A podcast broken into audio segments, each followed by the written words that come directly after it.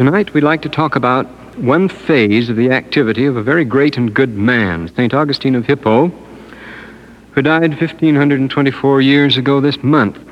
Catholic and Protestant authorities vie in proclaiming their incalculable debt to St. Augustine, the man who, to quote a few of them, laid the foundations of Western culture who stands between the ancient world and the Middle Ages as the first great constructive thinker of the Western Church and the father of medieval Catholicism. Or again, dominating like a pyramid antiquity and succeeding ages, among theologians he is undeniably the first, and such has been his influence that none of the fathers, scholastics, or reformers have surpassed it. Or another says the greatest doctor of the church. Another calls him the true creator of Western theology. Another says in whom, in a very real sense, medieval thought begins and ends. His philosophical historical work remains one of the most imposing creations of all time. It posits a capacity and originality of mind which none other possessed, either in his own day or for a thousand years after, wrote Alfred Norden. Well, far be it from us to pass judgment on such a man or his works. We shall consider tonight not how St. Augustine acquitted himself in his great task, but only what that task was. From what we have already quoted, it would seem that St. Augustine's great significance lies in the final fixing of a new orientation for the church. It was to him, more than to any other single man, says McGiffert, that the spirit of classical antiquity gave way to the spirit of Middle Ages. The Christian theology and philosophy of the Middle Ages, according to Grabmann, perhaps the, mo- the foremost authority on the subject, is in form and content almost exclusively Augustinian until late in the 13th century. And even then, the world historical achievement of St. Thomas was the synthesis of Augustine and Aristotle. End of quote. For the medievalist Coulton, Augustine is the man who closes ancient thought and begins medieval thought. It is he, writes Ferdinand Lot, who set the church irresistibly on the course which she has followed to the modern era. And another says, upon, well, this is uh, Harnack now. Upon Augustine, Petrarch and the great masters of the Renaissance formed themselves. And without him, Luther is not to be understood. Augustine, the founder of Roman Catholicism, is at the same time the only father of the church from whom Luther received any effective teaching or whom the humanists honored as a hero. End of quote from von Harnack. Many have called Augustine the first man of the modern world. The historian Troeltsch calls him the last man of the ancient. Apparently, Augustine is to be respected before all things as that rarest of all humans, a founder and creator. Grabmann says he was the true creator of the theology of the West, just as Origen was the founder of the speculative theology of the Occident. End of quote. Troeltsch also describes Augustine as continuing the work that Clement of Alexandria and Origen had undertaken two centuries before. The names of Origen and Augustine are often linked together, and with good reason, for each devoted his life to the same project, namely the working out of a Christian theology which he personally could accept. We've already talked about Origen's allegiance to the schools and how it conditioned and inspired his whole effort to develop a theology that would be intellectually respectable.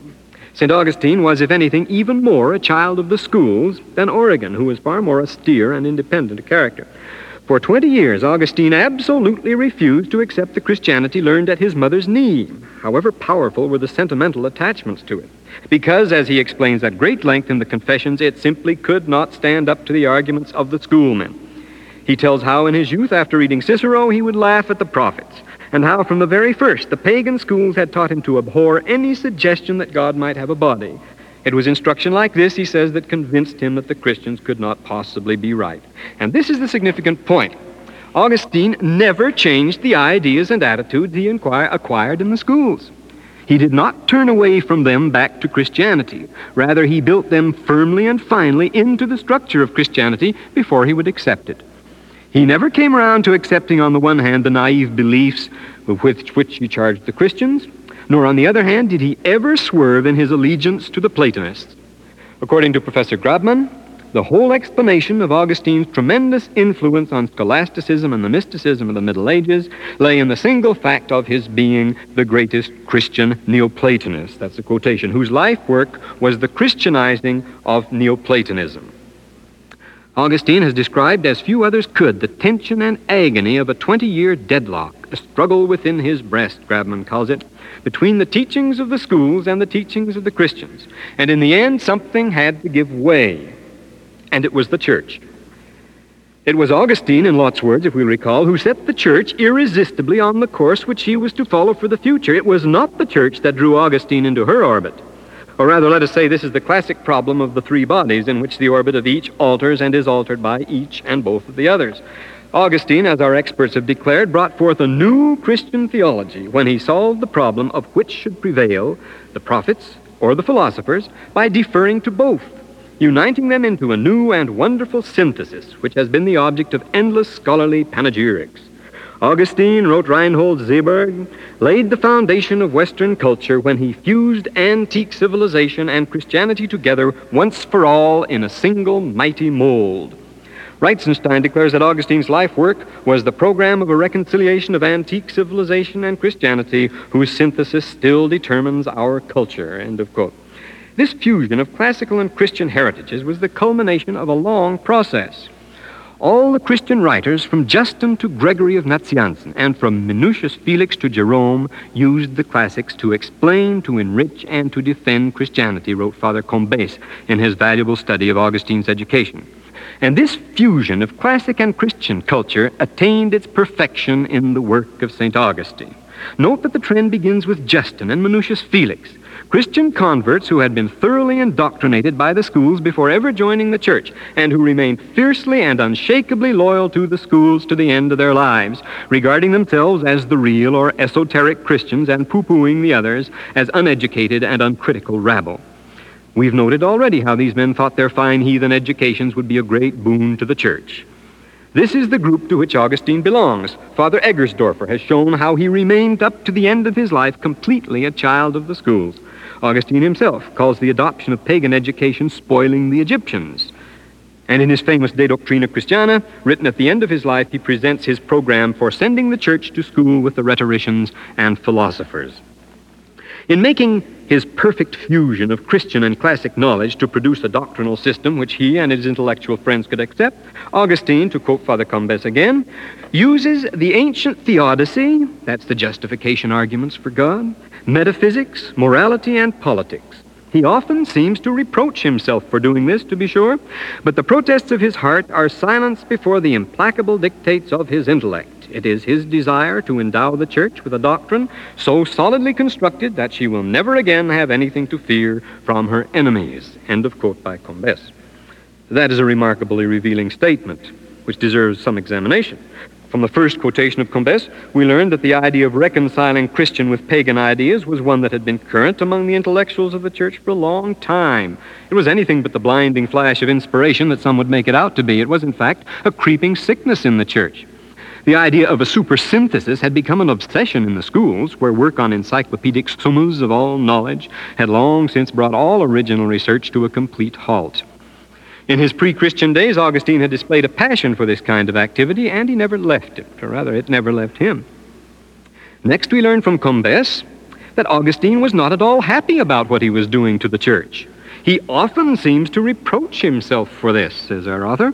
Well, why should he reproach himself unless he knew that there was something fundamentally wrong about his program? Monsignor Duchesne opens the third volume of his early history of the Christian church with this remark. In uniting itself closely to the state, the church under Theodosius was not making a good match. It was wedding a sick man, soon to become a dying one. End of quote. We might paraphrase the sentence to read In uniting itself closely to the learning of the state schools, the church under Augustine was not making a good match. It was wedding a sick man, soon to become a dying one. The two weddings are actually phases of the same movement. Theodosius' work of consolidation and Augustine's were going on at exactly the same time. Theodosius died in 395 when Augustine was well along in life, the year he became a bishop, in fact. Um, classical learning was a very sick man in Augustine's day, and nobody knew it better than Augustine. Many authorities have remarked how the saint constantly denounces the arts of the schools, while he constantly practices them because he must. This is a fatal inconsistency, and it's been immortalized in the story of St. Jerome, St. Augustine's great contemporary and friend. We have letters exchanged between the two men. They died but ten years apart. Jerome, in a dream, was chastised by an angel with the awful accusation, You are not a Christian, but a Ciceronian. And after he awoke, Jerome went right on being a good Ciceronian. As did Augustine to the end of his days. In a recent study, Marrou has shown Augustine's own education to be that of a decadent age, as he says, and has pointed out that the only change St. Augustine made in introducing pagan education into the church officially was to make the courses even more simple, superficial, and streamlined than they had been, thus contributing to that, I'm quoting now, that lowering of the general level of civilization which already all around Augustine announces the coming of the age of the barbarians. End of quote. Well might Augustine reproach himself for what he was doing, but he had no choice. The protests of his heart, says Combes, are silenced before the implacable dictates of his intellect. What are the implacable dictates that thus override his conscience? With St. Augustine, what was he forced, being forced to do? It is his desire, Combes continues, to endow the church with a doctrine so solidly constructed that she will never again have anything to fear from her enemies. Never again, to be sure. In the past, the philosophers could pick Christian doctrine to pieces. They could show you in black and white that God never could have a son, or that since he was the totally other, nothing could possibly be in his image, and so forth. As Peter remarks in the Clementine Recognition, Simon Magus could always give him a bad time and usually win the argument, but that didn't worry him. The ancient saints were not impressed by the pompous schoolmen because they had their testimonies. It was because revelation had ceased that Augustine was driven to come to an understanding with the philosophers, who were now feared and respected as possessing the only available key to knowledge. Whence this new attitude, yielding to the implacable dictates of the intellect. The world of St. Augustine's day was willing enough to become Christian, since the emperor's approval and compulsion had made such a course both safe and popular. But the new Christian world community was not willing to fulfill the conditions necessary to receive revelation, not by a long shot. We can best describe the situation by another qu- uh, quotation from Monsignor Duchesne. Long distances separated them, he's talking about the Christians of St. Uh, Augustine's day, from the spiritual enthusiasm of the early church. Now everyone was a Christian, or nearly everyone, and this implied that the profession involved but little sacrifice. The mass of the community was Christian in the only way in which the mass could be, superficially and in name. The water of baptism had touched it, but the spirit of the gospel had not penetrated its heart. Upon their entry into the church, the faithful invariably renounced the pomps of Satan, but neither the theaters nor the games were deserted. It was a subject on which the preachers uttered their most eloquent protests, and all to no purpose. Augustine himself has much to say on this theme. Was it really the church that was overcoming the world, Duchesne asks? Was it not rather the world which was overcoming the church? End of quote. Whoever was winning in St. Augustine's day, the people of the church no longer had testimonies. From now on, they insisted that the gospel be proved to them by intellectual arguments and clever demonstrations. Augustine himself says he wanted to be just as sure of its truth as he was sure that four and three make seven. Like Origen, he wanted to put the doctrine of the church on an intellectual basis, which was the nearest thing to certainty that he could ever get. He was, says Arnold Lunn, the well known English Catholic, the first of the fathers fully to realize the necessity for a rational foundation of the faith. End of quote. And Professor Grabmann reminds us that in his theological explorations, Augustine had almost no predecessors and for the most part was the very first man to experience the intellectual difficulties of these questions. End of that quote. For 400 years, during which the philosophers constantly made fun of them, the Christians had failed to realize that their faith should be founded on reason and speak the language of philosophy. Whence this astounding oversight. Why must Augustine, at the end of the beginning of the fifth century, mind you, be the first to see the light? Obviously, as we have often pointed out on other evidence, the early Christians had a revealed faith and were not interested in things reasoned out by men. Augustine wanted to endow the church with a solidly constructed doctrine, says Père Combes. Hadn't Christ and the apostles done that already? It was certainly not their intention to work out a system that would please the schoolmen. Just before he was put to death, the Lord told his disciples not to be afraid because he had overcome the world. That was as far as the ancient saints would go. They made no attempt to win popularity with those who would not accept the gospel as it stood. The apostles were instructed where the people would not accept their teachings simply to depart and go to others, not to change those teachings under any circumstances into something the world would accept. But that is precisely what St. Augustine did. He, and not the Lord of the Apostles, is, in Grabmann's words, is the true creator of the theology of the West. What had come down from the days of Revelation. Let us summarize what Father Combes has told us. One, Augustine found the church without a solid doctrinal foundation. Two, he took it upon himself to steady the ark but who gave him the necessary knowledge and authority to do it?